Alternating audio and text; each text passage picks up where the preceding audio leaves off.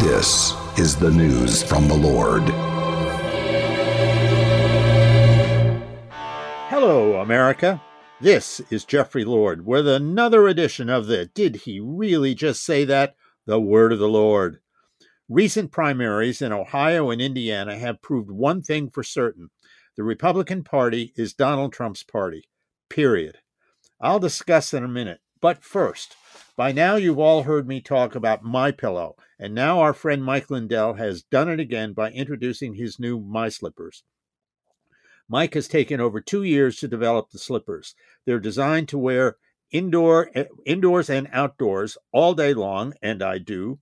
They're made with My Pillow foam and impact gel to help prevent fatigue, and they're made with quality leather suede.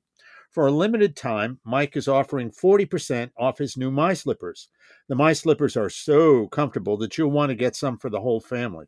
So go to mypillow.com and click on the radio listener square and use promo code Jeff. You will also get deep discounts on all My Pillow products, including the Giza Dream bed sheets, and they are fabulous, the My Pillow mattress topper, and My Pillow towel sets. Or call 800 606 1043 and use promo code Jeff. now, there have been plenty of headlines that tell the tale, so I'll read you just three. This from the New York Post. Romney says Donald Trump sure to win GOP's 2024 presidential nomination. Then there was this from Breitbart after this past week's GOP primaries in Ohio and Indiana. Clean sweep. All 22 Trump backed candidates win primaries in Ohio and Indiana. And oh, yes, here's a third headline from yours truly in the American Spectator back in January. Trump supporters swarm Pennsylvania GOP Senate gubernatorial debates. The former president's base holds fast. Now, on Wednesday night of this last week, I had the opportunity to attend yet another debate between five Republican candidates for the Republican U.S. Senate nomination. This one, this debate, sponsored by Newsmax uh, in the uh, lovely confines of Grove City College in Grove City, Pennsylvania. The Pennsylvania primary is May 17th. Notably, to a person, every candidate on the stage were all expressing enthusiastic support for Trump. And Trump himself was scheduled to be in Pennsylvania for a rally on Friday, May 6th, to campaign for his endorsed Senate candidate, Dr. Mehmet Oz. Expect that rally to be packed. And did I mention that also set to be on stage with him is, is now Ohio Republican Senate nominee J.D. Vance, who won an upset in the Ohio primary after being endorsed by Donald Trump. Whether these headlines and events are taken individually, not to mention collectively, there is one very, very clear message in all of them. The Republican Party is Donald Trump's party, period. And there is nothing unusual about this. It is historical fact that popular presidents and former presidents can and frequently do retain an iron grip on their party even long after leaving office. It is not an accident that Republicans of the 21st century still gather in February, the birth month of Abraham Lincoln, to celebrate Lincoln's life with countless Lincoln Day dinners. To this day, Franklin D. Roosevelt and John F. Kennedy have an emotional hold on the Democratic Party, even when the party of Joe Biden has abandoned the principles of both. And of course, Ronald Reagan is to this day a hero to his Republican Party, with all manner of Republicans proclaiming themselves as Reaganites. I'd be one of those, since he was my boss. But the question that never seems to be asked by Trump's various establishment GOP foes, not to mention his foes in the opposition, is why? Why are the MAGA millions so seriously energized and devoted to Donald Trump, swarming the polls to vote for those who have won his endorsement? Here's a clue. Listen to President Joe Biden the other day on the Trump Make America Great Again movement. The MAGA crowd, said Joe, is, quote, the most extreme political organization that's existed in recent American history, unquote. And right there, in a snapshot, is exactly why the former president has such an energized base with millions of Americans. The Democratic Party of Joe Biden is hell and gone from the days of FDR, JFK, or even Bill Clinton. It, not Trump's MAGA movement, is exactly the most extreme political organization that's existed in recent history. And I would add, Biden's Democrats and leftist swooners are the most extreme political organization that has existed in all of American history, period. Can you say Antifa or BLM? Biden's party is busy lecturing parents that their children belong to the government, not their parents, and that government is going to teach their kids the very essence of today's leftist radicalism. Five year old kindergarten kids are to be instructed on sex. Children are to be taught to judge both themselves and their peers by race. The government will decide what is disinformation and what Americans can or cannot know about the news of the day. Americans in the 50 states are to be denied the right to set abortion policy through the democratic process, and conservative justices are to be doxxed, their homes staked out by protesters with a predilection for violence. Instead, abortion policy will be set forever by unelected leftist judges. Democracy be damned.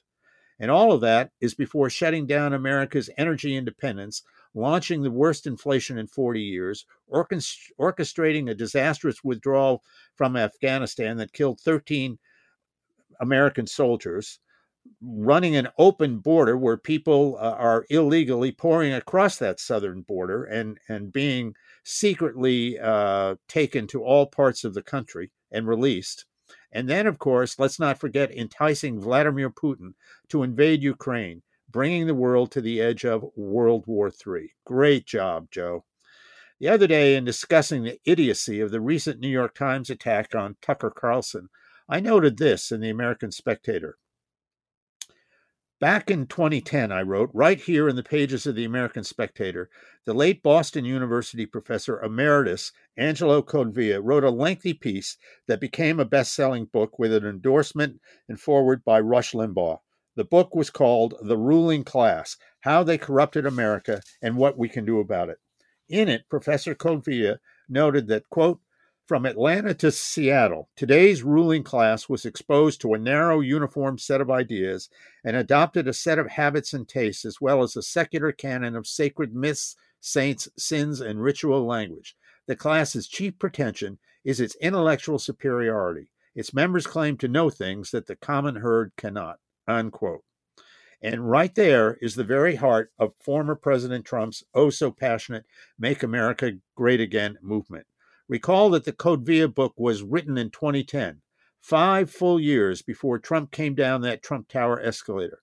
Yet Codevilla's book captured exactly the rising resentment of everyday Americans towards ruling class elites that was slowly building back then and would explode into public view with Trump's candidacy. MAGA is saving America, Trump responded to Biden, with Trump adding that, quote, our country is going to hell. MAGA is saving America, unquote. Amen to that.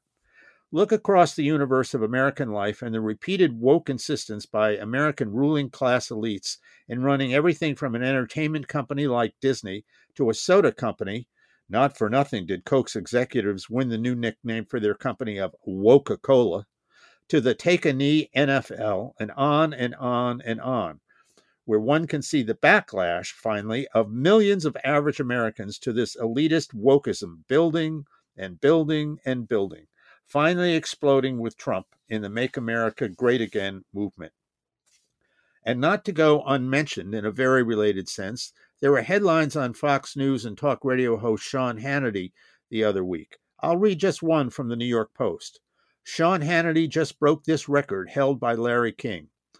The story began, quote, Sean Hannity has claimed the title of longest running primetime cable news host in television history, surpassing the late Larry King. The Fox News host, who has been at the channel since its founding in 1996, has been a key cog in the network's primetime programming for 25 years, 6 months, and 15 days, breaking the record held by King. Unquote. Well, congratulations to Sean for sure. But Nate, make no mistake, Sean was well out there for years before Donald Trump came on the political scene. But in a very real sense, Sean's success, like Trump's, comes because Sean too had had enough of this ruling class liberal elitism nonsense. And most importantly, his audience knew it. all of which has produced a hard political fact for the Republican Party, as indicated by those beginning headlines I cited when I began. That fact Donald Trump is indeed winning.